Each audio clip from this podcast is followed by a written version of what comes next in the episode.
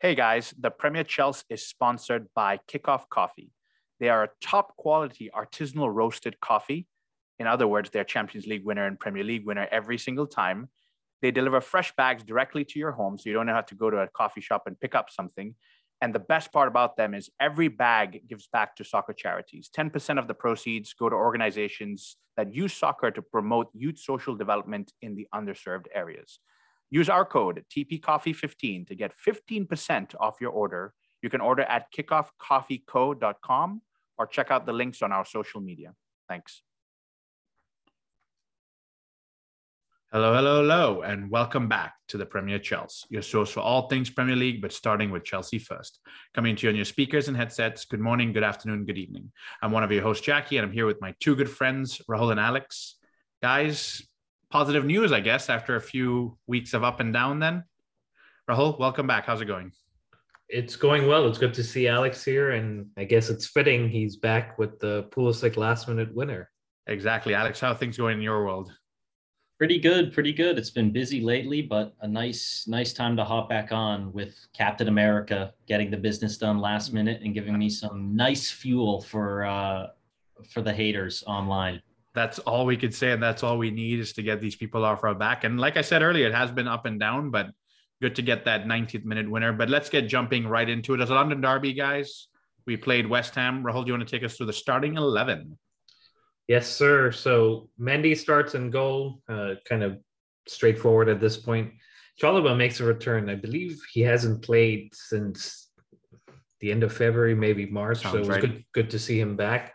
Thiago Silva comes back into his spot. Azpilicueta on the other side with the absence of Rudiger uh, and Christensen, who who had a, a stomach issue. Loftus Cheek back in his new right wing back position. N'Golo Kante, Jorginho in midfield. Alonso left wing back, and our uh, normal front three for the past few games with Kai Mount and Timo Werner. So before we dive into that starting eleven and dissect it, Alex, news coming out that Rudiger will be moving on and pursuing his play elsewhere next season. I think it's going to be outside of the Premier League. News coming out that most likely Real Madrid, but there's still possibility of Juventus coming through. So your thoughts on Rudiger leaving Chelsea and maybe a quick summary on his career so far with us. Yeah, it's a big that's a big big miss and I think every every Chelsea fan knows how valuable he's been to us, how key he has been, not only on the pitch, but also just as a leader and bringing his yeah. sort of fiery attitude. Um, it's really infectious, and you can tell that he definitely spreads that kind of belief and, and passion and fight among his teammates. Um, I mean, no more so than in that in that game where he really played out of his mind against Real Madrid, where we had that unlucky exit at the Bernabeu. Now maybe he'll be headed there. Um, but it's just clear that he he plays with passion. He leaves it all on the pitch, and he's transformed into really, uh, arguably, I mean, in the conversation for best defenders in the Premier League um, in the past couple of years. He's really just, I don't know, sh- shot up in in the way that he's improved his form, his skills, and just really dominated play for us at the back. So I, mean, I've got to say, as much as it's tempting to to whine and cry and say, I wish we could have kept him, that's just how it works. And I think, unfortunately, the sanctions um, and the ownership situation maybe put the final nail in the coffin with us unable to offer him security at a time when he's looking for probably his last major contract um, at really the peak of his playing career. So no bad blood there for me. I know maybe he's not as much of a Chelsea legend as Hazard, but I see it as a similar departure. You can't blame him for for taking another challenge on, um, and he served us really well in his time here. He's won us some amazing trophies. That Champions League block comes to mind. Absolutely crucial goal saving tackle um, to help us beat Manchester City. And yeah, I mean that's that's all I can say is I, I do wish him luck. No bad blood there, hopefully, and hopefully the fans show him uh, the respect he deserves, and he shows the fans the respect they deserve. And it's a, a nice amicable parting. I obviously wish we could have kept him, but I'm I'm glad that we've had some time with him really at the peak of his performance. Yeah, and I think a lot of Chelsea fans will echo your sentiments. Rahul, we've seen comments on the Premier Chels page about people wishing Rudiger would stay, praising him. I don't think anybody has been negative, similar to a Courtois situation where people were very negative about that just like Alex said, it's more along the Eden Hazard side. Thank you for your service. You've handled yourself well, very professional. At this point, I know Alex touched on it. Some of the things that are leading him to go is because of the ownership situation, potentially because we can resolve that. But it always felt, especially after January, he kind of had his foot out the door and was looking for a fresh challenge. So, your quick thoughts on Rudiger as well before we move on with the game. Yeah, I, I share a lot of what Alex has said. I I look back to when Tuchel came in and, and Rudiger was out of the squad. Uh, not one of the players that were favored or was favored by Lampard towards the end of his tenure, and, and Tuchel comes in and transforms not only Rudiger but a lot of the players that were uh, in under Lampard, and and Rudiger stands out because he suddenly became this leader, not just on the pitch but off the pitch. We've seen his influence, uh, and suddenly we said, hold on a second, we've always had a great player here. He wasn't being utilized, maybe to his strengths, maybe the right way uh, under Lampard, but Tuchel's seen it and, and, given him the opportunity, and he's he's earning it, right? Uh, and then came the old issue of he's got a year left, and and can Chelsea pay him? There was rumors of four hundred thousand. I think the three of us have discussed it. That was just crazy amounts of money. I think Chelsea did end up making an offer of about two hundred and fifty thousand pounds a week which would have made him one of the highest earners at the club. He said no, and then the sanctions came in, and and it is what it is at this point. I we wish him well. He goes to Real Madrid if that's where he goes, and and I would just say the grass isn't always greener on the other side, and and he may realize that when he goes and sees Eden Hazard in the hospital a few times. But good luck to him, and and it concerns me with what we're going to be left with in the sense that Rudiger is going, Christensen is going, Azpilicueta might be going. So we are going to be light in that position. So hopefully the ownership situation, which seems like it's going to come down to Todd Boehly and his group, uh, sorted out soon because we have some work and, and players to bring in, in in the summer. Yeah, absolutely. And both of you guys have said really kind words about Rudiger. And I'll just wrap up really quickly. In his time with us, he's won an FA Cup, a Champions League, which not every player gets to do, UEFA Europa League, Super League, FIFA World Club Cup, and so he was just missing that Premier League and maybe an EFL Cup here or there. But overall, great servant, had a lot of success at Chelsea in his time. And so he will be missed. But like you guys said, hopefully we get everything sorted out and we can continue forward from there. But back to the game, Azpilicueta, Rahul, you touched on him, slides into that left center back position. And Azpilicueta, another long term servant who seems to find a way to fit in when called upon. And he's played in this left center back position. He did okay. He did. I the, this might be the only one of the positions where he hadn't played so far left center back, and, and he does that now. Uh, but I think he did well and and made up for some of the errors that were made in the Arsenal game. Uh, I think having Thiago Silva there, mm-hmm. you have to give credit to that man. Just the organization, the the ability to see passes and, and cut out dangerous situations helps everyone around him. And and we saw that in the last game against Arsenal, where he didn't start the first half and and we were just all over the place. So yes, Azpilicueta was great, but I think having Thiago next to you just calms everyone down. Yep, fair enough. Alex, we've heaped a lot of praise on Ruben Loftus Cheek for being a utility man. We find him at right wing back for this particular game. He's been doing pretty well in the absence of Reece James and seems to be, I don't want to say a natural at the position, but he's slotting in pretty well in there. Your thoughts on Ruben? Yeah, I mean, honestly, in a way, I know he's certainly not the same player at all, and yet his his base attributes do kind of remind me of Reece James, and that he's yeah. not the worst person to stick there. It's not a situation of putting in a totally different profile of player because I think you've got pretty similar speed, quite good ball control, decent dribbling, probably his, him Loftus Cheek being uh, naturally more of a midfielder has maybe that upper edge in sort of close control technical stuff. Now, obviously, Reece, we know is very solid defensively and has fantastic delivery of the ball, but Loftus Cheek, as has always been one of his strengths in midfield, has a pretty powerful build and, and strength in addition to his pretty good ball control. So I think he is. You could certainly get a lot worse um, for stepping down from someone as good as Reece James at that right wing back role. Mm-hmm. And I think Loftus Cheek presents a profile um, with physicality, but also technical ability going forward that is not brutally far off. Um, maybe the profile of Reece James. Obviously, Reece, one of the best in, in the world in his position. He's just a different level, but I, I do love that Loftus Cheek has turned himself into a utility player and said, I will go where you need me to go. I will play I'll give it my best, and I will I will put in a shift. And coaches love that. I'm sure Tuchel is very happy. I mean, it's not dissimilar to what Pulisic was doing uh, at earlier points during this sort of injury-plagued season when he was being thrown at wing back and in midfield and then up top. Um, I think Loftus Cheek is similarly just saying, I'll get out there and I'll do a job wherever you put me. And I think he's certainly more suited to wing back than a Pulisic type who's just that quicker but more fragile, shorter winger frame. Um, so I I enjoy seeing him uh, putting in that physical presence in that position, and I hope he sticks around and continues to make himself useful because he's putting on a good show lately. And I like the way you said that because you praised Reece James as being world class, and even though you didn't mean it this way, when you say Ruben Loftus Cheek is just a bit off, it's pretty high praise in my opinion for Ruben Loftus Cheek to be able to measure up to to Reece James in a position that's not necessarily his preferred position. So definitely credit to him. And I think we look very solid with him back there as opposed to maybe trying to force Christian Pulisic to play there or Hakim Ziyech to play there. They're not naturally ready to defend.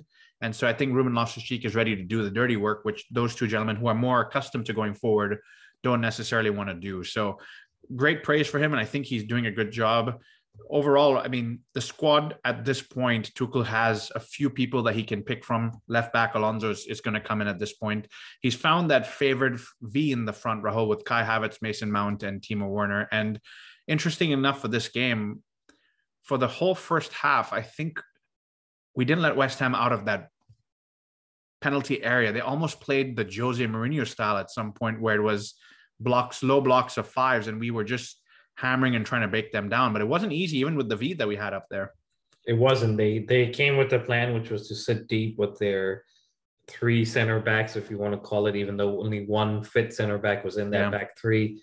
Then they had two wing backs who were basically dropping deeper. They had Noble and Soucek in midfield, who you know are are defensive minded, and so it was really a back five with two mid holding midfielders and two of their front players dropping deeper. So, and we've struggled against that. We've seen yeah. that this season that when teams come and sit low and sit deep, we've we struggle to find spaces. Even though we did find some, uh, it just wasn't clicking, and and I think that kind of transfers over to the crowd when that happens with yeah just the atmosphere and the frustrations and and the groans and moans. Um, again, it's not a full Stamford Bridge, so maybe that impacts it a little bit. But uh, I think overall, West Ham came with the plan, which was sit deep, sit tight, hit on the counter, and, and get whatever we can because they were ultimately focused on Europa League, which is coming up and and on Thursday night. Uh, so they did rest a lot of their players. But I think for us, you you mentioned the V. I think since we've done that, we've not gotten the best out of Kai Havertz, and I say that because he of course, he hasn't been involved with the goals. He hasn't really scored. Timo and Mason have been doing more of the scoring and, and, and contributing on that side. But I think that might be hampering the way Kai Havertz has been working with maybe his his false nine positioning. So maybe something for Tuchel to look at ahead uh, in the next few games. But it's getting the job done, so I can't complain too much. Yeah, absolutely. I, want to focus a little bit on this low block, Alex, when teams set up defensively against us, and just some of the stats that I'm looking at here. We had, and I don't have them broken out by half, so forgive me for that, but we had 26 shots in the entire game, but only five on target. We kept 67% of the ball. And this is an important factor for me with that many shots, but only five on target. I think most of them were further out, or we weren't able to penetrate that, that low block to get in. Why is it that with you know, changing formation or changing shape because we played a back four, we've played a back three, we've played a V, we've played an A frame, we've played four three three, whatever you want to call it. But whenever it comes to this low block, when teams sit very tight and just defend, Chelsea as a, as a whole, and it's just not this game overall, we don't seem to be able to break them down quick enough to get those goals. Yeah, it's not it's not obviously an easy solution, and that's why teams know every team knows that even the best opposition can really be slowed down if they just try to stick enough people in the box and, and force them to try to take shots from further out, frustrate their ability to play fluidly. Um, I mean, teams wouldn't do it against us if it wasn't effective, and I think right. it's certainly it's certainly proven that our our players are naturally, you might say, because they're so technically skilled um, they're they're just high class players. They're a little more suited to open attacking play where they've got more room to showcase that talent.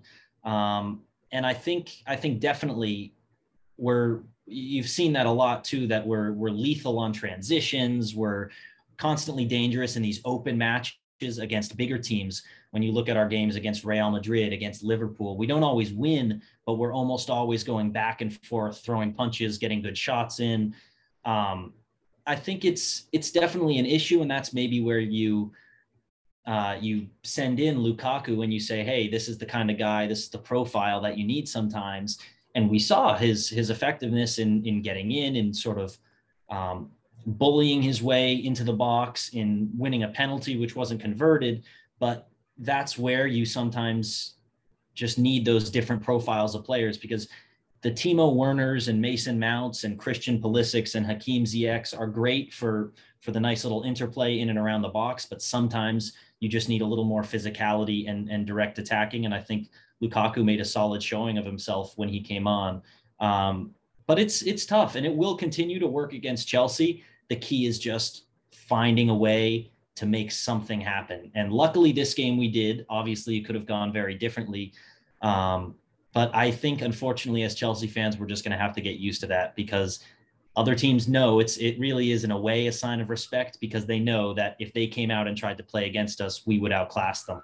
Yeah, and I'm glad um, you said that. Narrow that gap. Yeah, and I'm glad you said that because that's the way you described that, Alex. It, it brought back memories of our old Chelsea when we would play a team like Barcelona, where we said we are going to be more physical, we're going to be low block, we're going to just absorb the pressure and then hit them on the counter. And it's that was our way of saying, Barcelona, you're a very technically talented side, and we can't keep up with that. So we're going to play defensive. And so it's nice to see the journey that Chelsea has come on to get here and say, we want to be that technically gifted side with a lot of class and passes, but now we're seeing the opposite side of the low block and how difficult it can be to break down. It's an effective tactic. But I'm glad you brought up Lukaku. I want to talk about him later. But Rahul, I want to come back to N'Golo Kante. I personally have been disappointed, maybe is the easiest word, with his last few appearances. He hasn't looked up to speed. I know Tuchel said he's been fasting, he's been on uh, break, he's not been able to get back into it. But for this game, he looked up for it. He looked excited to play the game, uh, more energetic, dare I say. Did you feel the same about his performance overall? Absolutely. I think we saw flashes and, and hints of the N'Golo Kante that we've all come to love and, and appreciate for what he brings to the squad. Uh, I think he's sometimes a, a, a, victim of his own high standard that he set True. that when he has even a, a 5% drop from there, we all go, whoa, whoa, whoa, hold on a second. This, there's, there's something wrong with him. Uh, and yes, you mentioned the fasting. I, I, I don't really want to use that as an excuse because there's a lot of other players that are, are doing the same and, and performing at the highest level. But in this game, you saw N'Golo Kante driving forward. Uh, Alex and I were talking before we started recording. He he had a couple of great shots that could have mm-hmm. easily turned into goals. So he was influencing the game uh, as much as he could on the attacking side. Obviously, on the defensive side, um, he also helped out. So it was good to see those flashes, and hopefully that's the the spark of him kind of getting back in form uh, because we will need an, a fully fit N'Golo and a fully informed N'Golo Kante going into the rest of the games, especially the FA Cup final. Absolutely. And I think, you know, we'll talk a little bit more about some of the other players, but overall, the team has played a lot of football this year, gentlemen. It's been a, a, long year with a lot of games, a lot of competitions, a lot of travel, especially coming off a COVID year where we were all kind of sitting at home and then quickly trying to squeeze everything in. So it's been back to back to back. And I don't want to think about next year where we have to play a World Cup in between the season there. That's going to be very, very interesting. But Alex, I'll come back to you because we were talking a little bit about Lukaku and how he found the space. But before that, you know, we go into that first half. We've done a lot, haven't broken West Ham down. Later on that second half, Tuchel's bringing on Christian Pulisic. We just talked about him a little bit. Hakim Ziyech and Lukaku. So clearly he's wanting to make the change and look for players that Maybe are going to put more crosses in, focus on Lukaku's physical strength to break it down. And eventually it comes in the form of Lukaku winning a, a penalty against Dawson. Can you break down what he did there and what he did right over there specifically? Yeah, I I was just looking at it again before this, and I think his he really showed that I, I didn't see exactly the setup to it. I saw the isolated chance, but he he showed a nice burst of pace, which we know Lukaku is not actually that slow.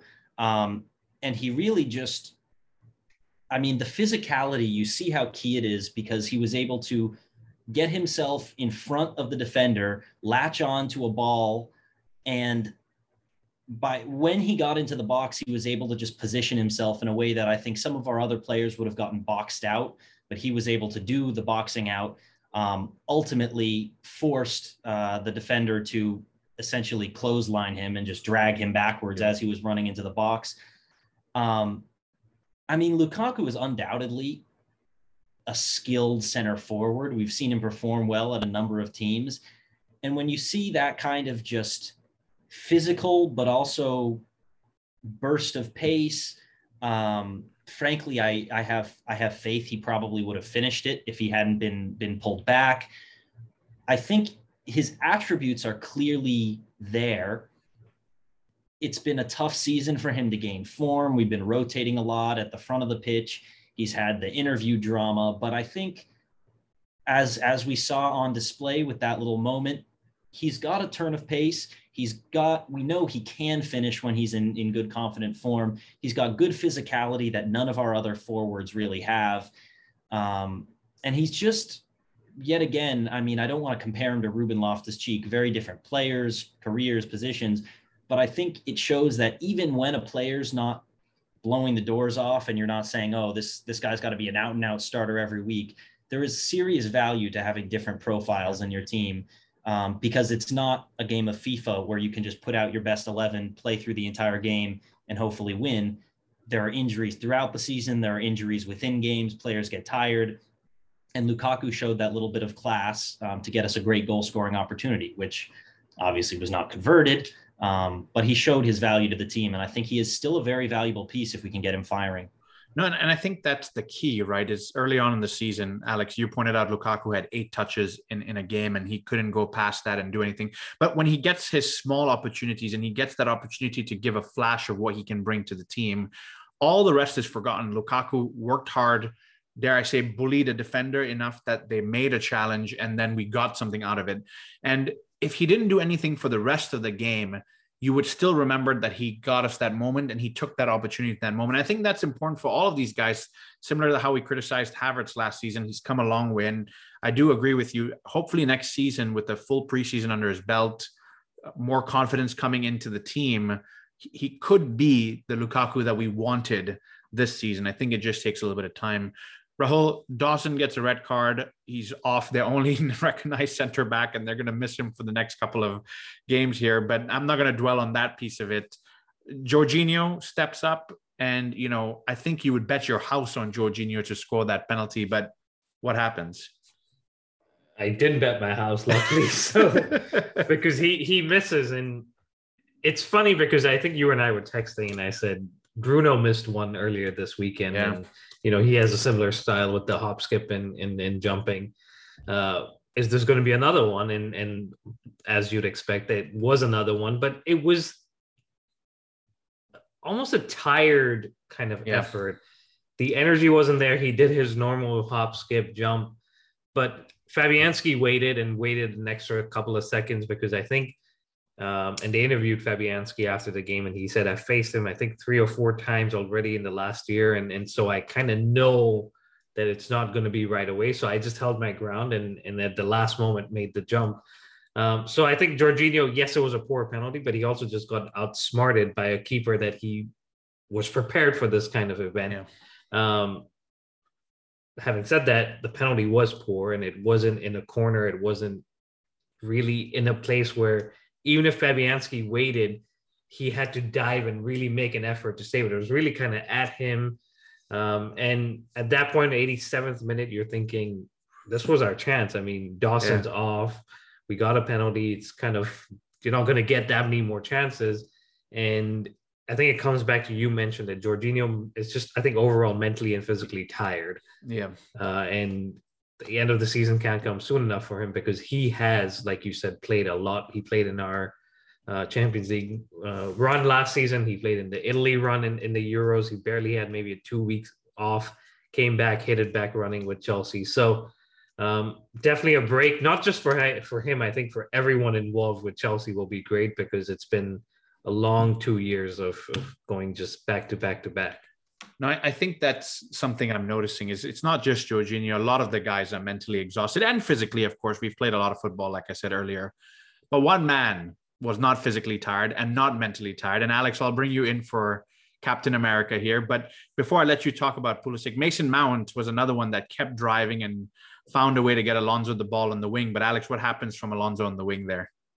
Yeah, well, Alonso as he often does, comes up clutch in a London derby yet again, delivers a really good ball through quite a bit of pressure. There were a lot of players around, but he curled a great ball um, towards the center of the box. And then Christian Pulisic in a pretty trademark run into open space. He does seem to have a knack for, if not scoring every chance he gets, getting in a good position to receive the ball. Um, connects nicely with it and just sort of taps it home into the bottom corner. Not I mean, certainly not an easy finish. I think he's missed easier chances than that one. Um, he still had some work to do, and uh, yeah, I mean that that's all you can ask for. A fit. That's exactly what I was hoping for. Exactly what he will have wanted and needed um, after a couple tough performances lately to get back there, have the confidence, take a nice shot, grab a match-winning goal, and now hopefully the the spirits are high again and he can keep performing. Because I think what I mentioned to a few people too after they got, I might I say, irrationally angry at him for missing a couple chances against Madrid. Um, which, by the way, I, I posted on my Twitter a screenshot of it. It was it was kind of crazy how people have been talking about it as if he missed some absolute sitters when the shots were quite contested. They weren't that easy. Neither was on the ground. Um, I mean, no player players often miss open volleys, let alone volleys yeah. with with uh, defenders right there trying to put you off. But I think what people have underrated about Pulisic, even in some of his misses, I know against Liverpool um, in the Carabao Cup final, he had a chance everyone was saying should have been in. And I agree. I think he could be that little bit more clinical sometimes, but I like that he gets his shots on target um, because I think at least four or five of his misses, so to speak, this season that I can remember, he's forced either very good positioning or a very good reaction reaction save from the goalkeeper. And that's something where I think you often see wingers. I mean, you think about, I can think of numerous clips of Raheem Sterling absolutely blazing balls wide or high from fantastic positions just by simply keeping it on the ground, which is not always the easiest thing for a winger who's not a, a born finisher, by keeping the ball low on frame and forcing at the very least a save from the keeper, you will eventually get that bit of luck and put it somewhere where the keeper isn't. So I I thought he was a little harshly treated for a few misses, given that you often see players put shots off target. Um, and here I thought finally he got that got that little bit of luck and and wasn't unlucky enough to have something get in the way of his shot. Yet again, put it on target, clinical finish, and hopefully he's now now back in in good spirits. And, and, honestly, just to echo what you're saying, I think it's important to note that he keeps getting these opportunities, which means he's he's working to put himself in the position to get these opportunities.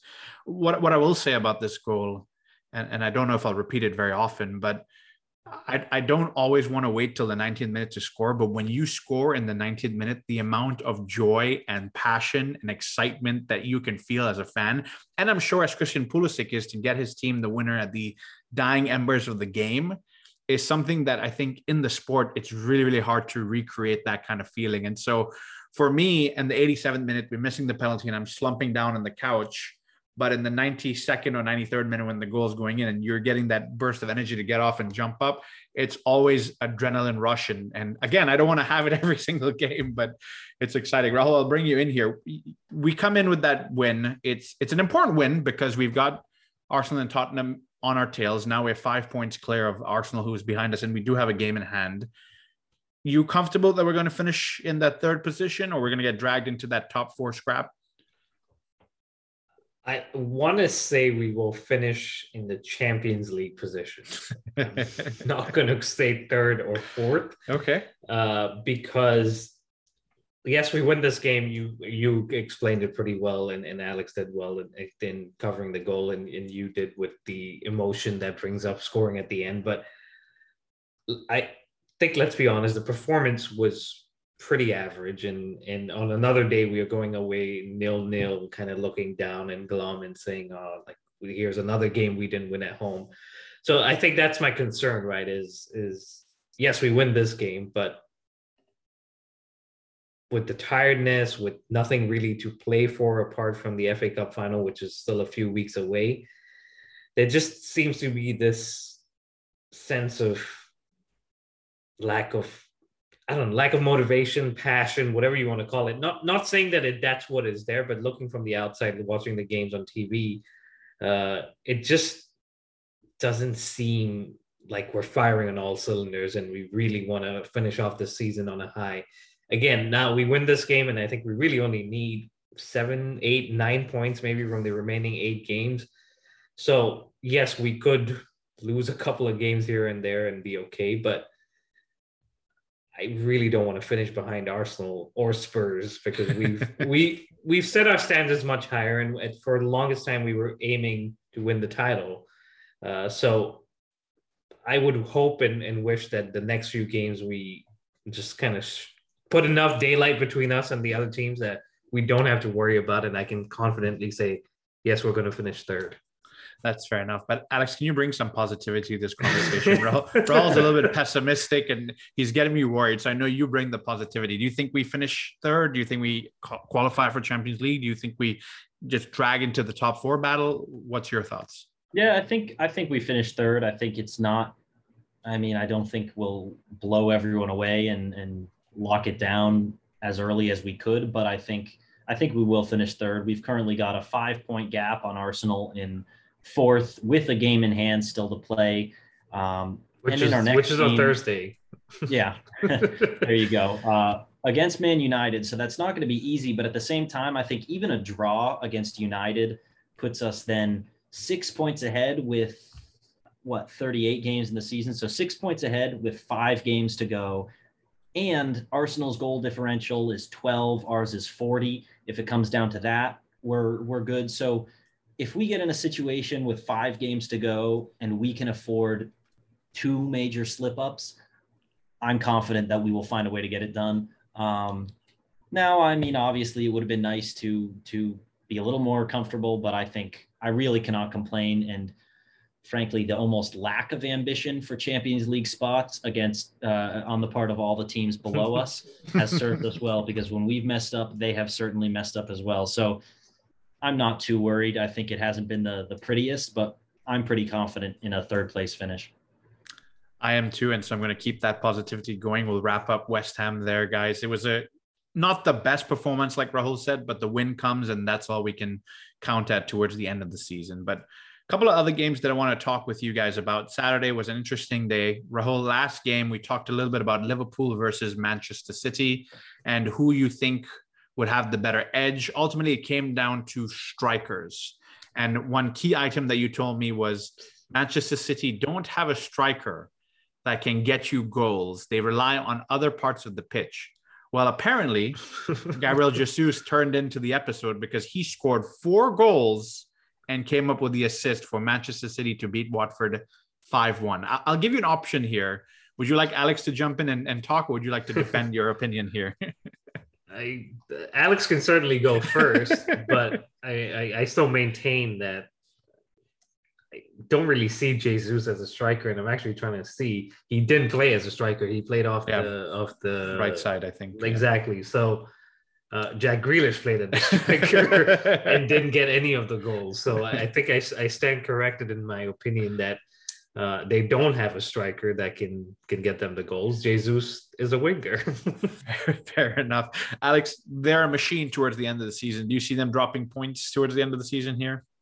Oh, I don't know. I think probably my money would still be on City to grind it out because we've just seen how how they can they can find ways to get results and and not always scraping them. I mean, like yeah. here, they can just put teams to the sword when they're in the mood.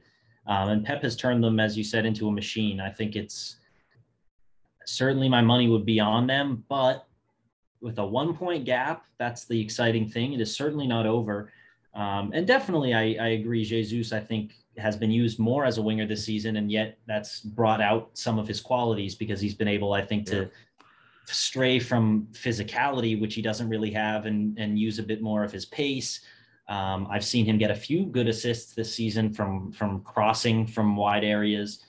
Uh, and I think Pep has yet again found a pretty effective way to use one of his players, but I don't see them. I don't see them choking. I hope they don't. Frankly, um, I can I can bear another Man City title. Let's talk about Charity FC from the middle of the week, Rahul. We allowed Arsenal to come in and take over us, but they went on and they're having a good run. They beat Manchester United 3 1. That's that's what we do. You're welcome, Arsenal. uh, no, I, I you expected it, right? I think Arsenal, with the result that they got against us, were we're confident that going into that game against United and United now I'm going to say something and probably regret it on Thursday afternoon after the game ends but United just seemed to be waiting for the end of the season they they've had for a while the better squad the better players the better opportunity to finish fourth uh, but they haven't taken it and they've gotten to a point where they sit I think four games left and they've played a couple of games more than us four games left and I think it's really, really slim chances that they make top four. So um, Arsenal came out with more to fight and play for, and, and certainly played that way and got the result. A couple of dodgy decisions from from VAR, and, and maybe on a different day it's two two from a Bruno penalty, which could have been converted, um, but it just wasn't meant to be for United. Alex, do you think United are waiting for the end of the season, or is Rahul getting ahead of himself before we play them on Thursday? the uh, they I mean they always seem to decide it's a Champions League final against maybe because they haven't been near a Champions League final in a while, but hopefully I don't know. I, I do I feel I feel like Chelsea just have not gotten much luck not only this season but just I feel like the past few seasons we've actually performed impressively well considering some of the bad luck we've had and I would not be I would not be surprised to see Arsenal thrash us and then thrash United, but then United decide that they're going to bounce back and turn into world beaters again. So, yeah, I mean, I'm not I'm not too stressed. I hope I hope their minds are already on their nice summer vacations, but I I'm not sure that's that's going to be true. Um, and I'm sure they'll want to hit back and end on a strong note, especially because they're competing for European football in general. Um, it's looking like they'll probably get it, but I'm sure Cristiano Ronaldo will not want to be playing in the conference league. So I think they're going to be finishing strong. We'll talk about United a little bit later when we do our build up to that. But I want to talk about Liverpool for just a minute here and Liverpool versus Everton. Rahul, I'll come back to you. I think for that first half, Everton were pretty solid with their game plan, and Liverpool had a similar story to Chelsea, in where they struggled to break down that defensive low block. And ultimately, it comes in the form of Divock Origi, who this week Jurgen Klopp has called a world class striker. And it's interesting. I'm not trying to be disrespectful. It is interesting that he's able to pull somebody who doesn't play very often, but when called upon, does become a world class striker and contributes in this case to both the goals that happened. So, your thoughts on Liverpool overall, and maybe a quick word on Everton because it's getting worrisome over there. Yeah, like you said, the first half I was feeling hopeful for Everton, and they came out and performed pretty well. Uh, but it's always that one moment with with Everton where a lapse of concentration or a bit of magic from the opposition or even just a mistake from Everton and and they concede a goal and then it just it's just a bigger task against uh, Liverpool especially. And yeah, you touched on Origi. I think saw somewhere that uh, Funes Mori, who was an Everton player in 2016, put in a tough tackle, broke his leg, I believe. And since then, he's been on a personal vendetta to just destroy Everton and has scored, it was seven or eight goals in like five appearances against them. Um, so yeah, I mean, if it's ever, you just have to tell him it's Everton every game, and he'll he'll get you a goal. uh, but yeah, you're right. I think, and I I look at Liverpool's squad, right, and we're talking about we're tired and we haven't we've played so many games, but they're all super fresh, raring to go. It doesn't matter who comes in, who's playing, was it Salah, Mane, Diaz, uh, and I think that's what is the benefit of having four trophies to play for, right? You you can't get sluggish or, or get tired. Um, but yeah, you got to give them credit. And, and like Alex was saying, and you were saying, Man City are a machine. I think Liverpool certainly are too. But just they always find a way to win, and they create so many chances that they'll always get at least one goal in the game. Um, will they get the title? I hope not. But we'll, we're in for a good finish at least at the top of the table. I'll skip the title question for you, Alex. Do Everton survive? I mean, it, it won't be easy. I guess from a Chelsea perspective, you'd say good riddance. Then again, from a, a, fan's perspective of of Lampard, you maybe don't want him to have that on his resume. If we have, uh, I mean, we know he's been thrown into a, a tough job at a tough point in the season. Um, so I guess it depends on what wins out your desire to see Everton relegated or your desire to see Lampard stay up. I would be okay. I, I want to beat them when we play them. But if if their wins don't come against us, I would be fine if they stayed up. I do like I think Lampard needs a um I think it could be nice for him to get a, a full season uh, as coach next year and be able to really see what he has to offer. Um, because he came into Chelsea at a difficult period uh, with the transfer ban, and then he came into Everton mid-season, crazy, unstable, underperforming squad. He's really thrown himself into the fire in the Premier League, and he's had some impressive, impressive things to show for it, but it hasn't been easy. And I think um, for my love of Frank Lampard, I hope they do stay up, and I think I think they can squeak it out. Um, but full full team Chelsea, obviously, when we play them. Um, but I hope Lampard makes it happen. Yeah, I agree with you and echo the same sentiments there. One more game I want to talk about, guys, before we move on to the Chelsea women is Crystal Palace versus Leeds. That game ends in a draw, but I want to talk about it for different reasons. Jesse Marsh has been here now for seven games, I believe. And, you know, a lot of stuff was said in the recruitment process or right above until he was hired about Americans in the game and they're not able to understand the game and, you know, not necessarily derogatory things, but things that are coming from not understanding who Jesse Marsh is and what he brings to the table.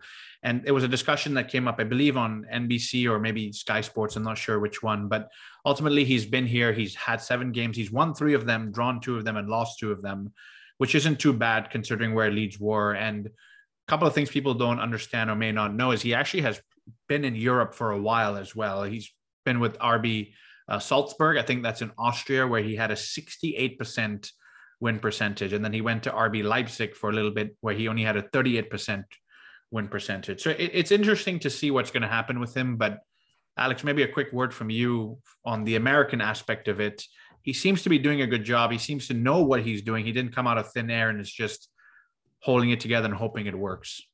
Yeah, he's he's definitely putting up some big results at a time when Leeds really really need them. Um, I mean, the just looking at their form since their victory over Norwich, they haven't lost a game. I think it's key that he stays in that role for the American side of things because last I can remember, I think it was what Bob Bradley with with Swansea was it? Um, that's off off the top of my mind. What's what's coming to my mind when I think about American coaches in the Premier yeah, League? That sounds sounds right. Yeah, um, I know he was he had a pretty messy exit, and that kind of put the nail in the coffin for a lot of people saying, "Oh, of course Americans can't manage at this level." But I like him. I I hope I hope Jesse keeps things going and weirdly, I mean, I know I'm supposed to hate Leeds, but my American bias now makes me hope that along with Everton, they stay up for the sake of both him and Lampard. So for the managers, I hope those two teams squeeze it out because frankly, I'd also rather relegate Burnley than either of those two. Um, and yeah, I think I think he does bring something good. He brings something very good from an American perspective because we've struggled to even on the national team side saying is Greg Berhalter good enough to manage the national team? Do we have other elite coaches coming through the ranks who could really take us to the next level as a national team side and as a country? And I think it's fantastic to have representation on the biggest uh, the biggest league stage in in world football in the Premier League. So I do hope he keeps he keeps things rolling, and I think I think he has it in him and I would love watching him succeed as much as it's unfortunate that he's managing Leeds uh, for his personal sake. I'm I'm Team Jesse. Yeah, and, and, very well said. I think that makes a lot of sense, and for the future of Americans managing in not only England but Europe as well, I think it's it's a huge milestone and stepping stone. Rahul, before we go into the women's side, I'll just run through the uh, league table very quickly, and then you can run us through the women's game.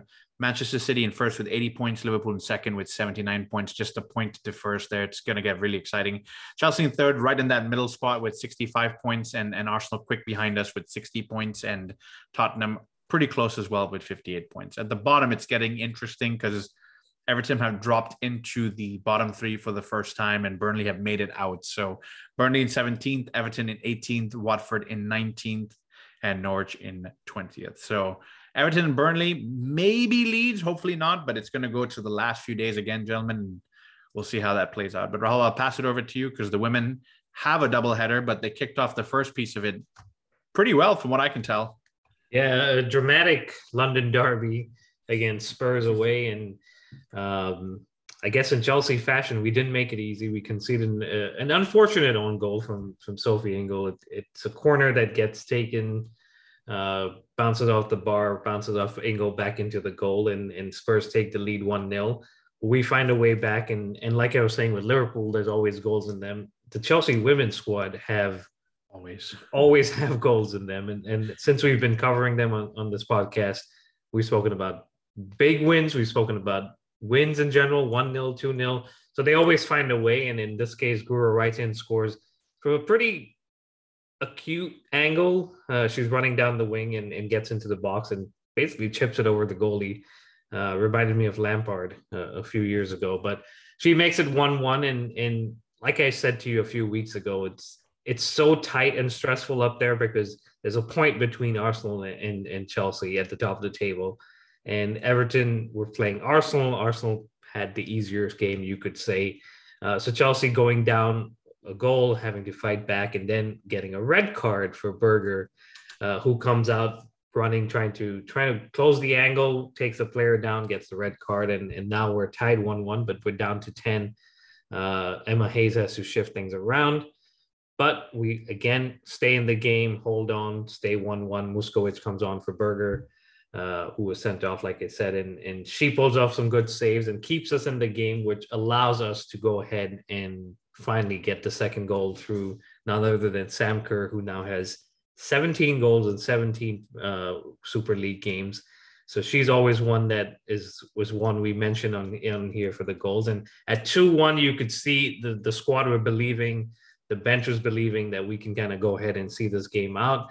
Spurs were were trying their best, but even with 10, I think we were the superior side. And, and that's credit to the squad and, and, and Emma, Emma Hayes for uh, building that character into them that would not doesn't matter how many things have gone against us, we're gonna stay here and fight. And then Jessie Fleming, who came on as a late sub, scores a rocket from pretty much midfield where she just steps up and and and scores. And this was in the 95th minute, which wasn't really we weren't really going anywhere with the game, but it just made it more comfortable. And uh, we face them again on Thursday, so it seems the last few weeks the men and the women's squad basically play on the same day and and compete to match each other's results. So uh, hopefully they can both win again, and, and Chelsea, the women's squad, at least need to win to stay top of the table. They have to continue to win to stay top of the table because, like you said, a point keeping them apart from Arsenal, which is going to make it another close finish, similar to what's going on in the men's league with Manchester City and Liverpool. But I think we can see it out. I think we've got the talent and the know how to push them till the end. But again, can get ahead of ourselves. So hopefully the next game is going to be good. Next game we can get a win and continue from there. But let's move back to the men's side again, gentlemen, and let's talk about the Manchester United preview. I'll give you a couple of insights here, which they're not really good insights, but I feel the need to share them with you guys anywhere so we can see what's going to come up. But Manchester United are unbeaten in their last eight home league matches against Chelsea. So they've also kept five clean sheets in that run. So that's not a good omen overall, but maybe, you know, it's time to break that omen and, and break that duck with them. Uh, again, we've not won eight games against them, which is, it's not looking good. Five draws and three losses. So not happy about that stat overall we're going to go in to see them now. Um, big news coming out of Manchester United, guys. They've got a new manager appointed, Erik Ten Hag. He's the coach of Ajax. We've familiar with him a little bit. We've signed a couple of players from Ajax recent times, Ziyech, that have come and know his style as well. So it's going to be interesting to see them with a new coach next season. They've made some changes. The current coach, Ralf Rangnick, is going to move up into a director of football's position, from what we understand. Some of their scouts are leaving the club. So a lot of wholesale changes. Other news that is not confirmed but coming out is Paul Pogba may not renew his contract. He will be leaving Manchester United. Juan Mata will be moving on as well. Matic, doing his little 3 0 at the weekend, getting excited over there. He's also moving on. So Max Exodus, Exodus to come at Man United. So we may see a completely different Man United next season. But that's for the future. For this game coming up, Alex, I'll come back to you. Who does Tuchel start?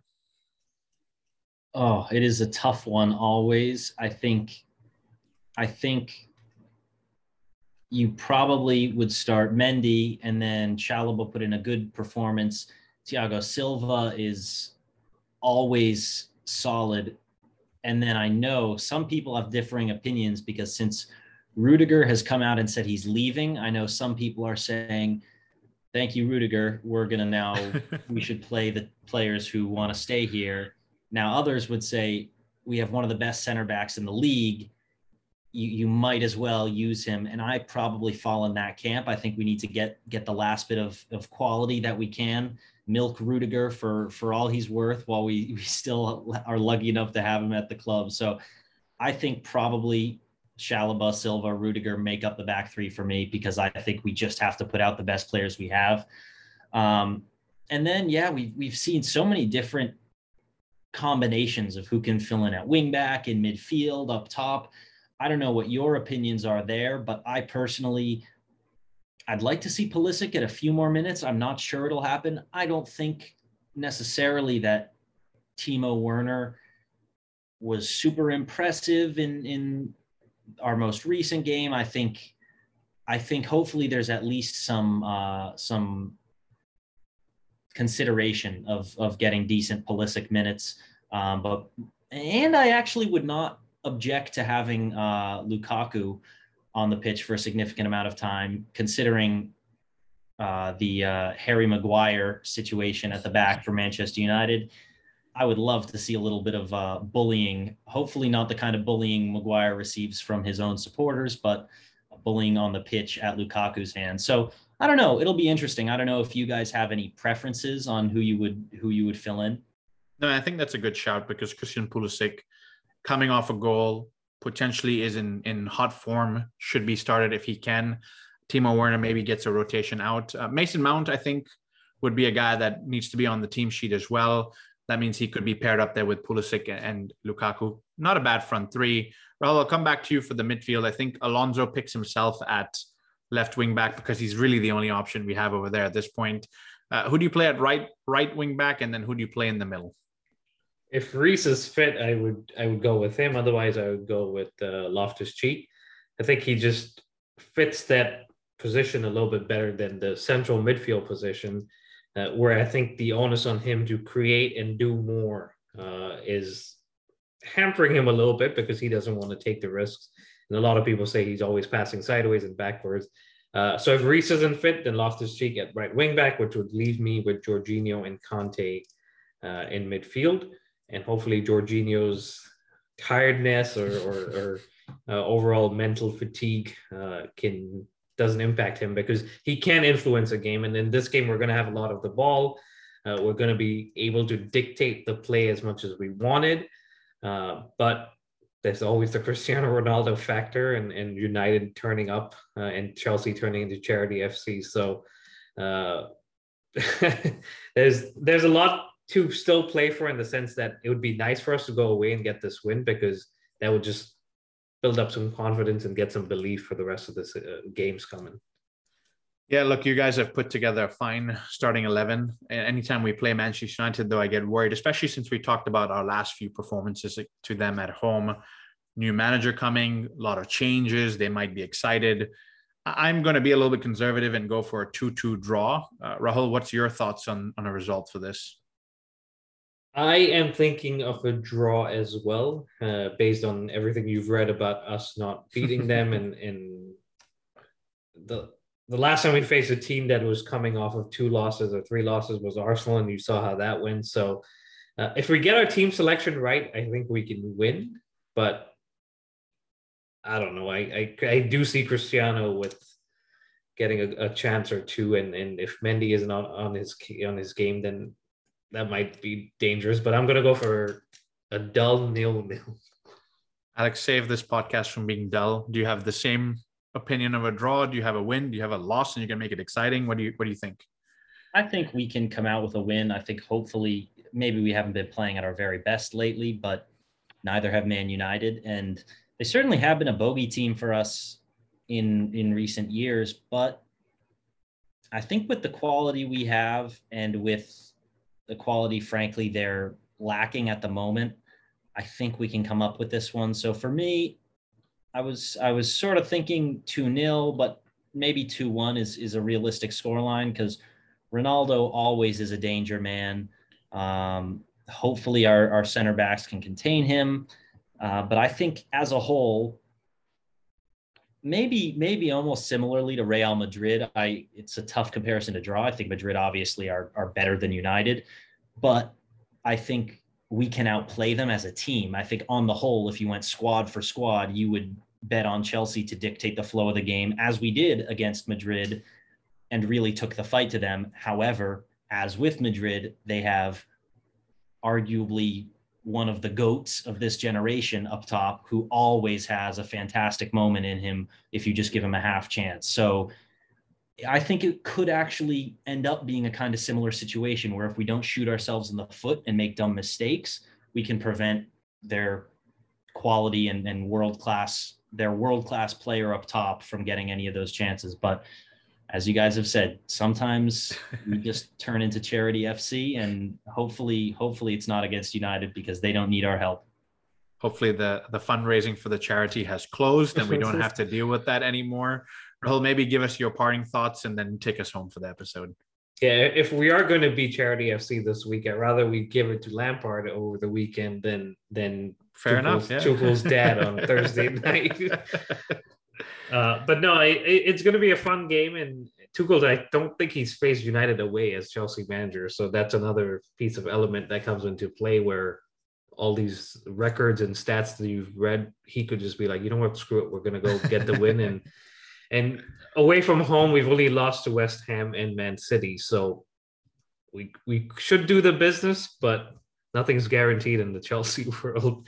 Uh, but that wraps it up, guys. Thank you very much for listening. Please continue to subscribe, like, and follow us. It's at the Premier Chels on Apple Podcast, Spotify, Google, and Instagram. And on Twitter, it's at Premier Chels. And as always, send us your feedback, and we will be back with a new episode.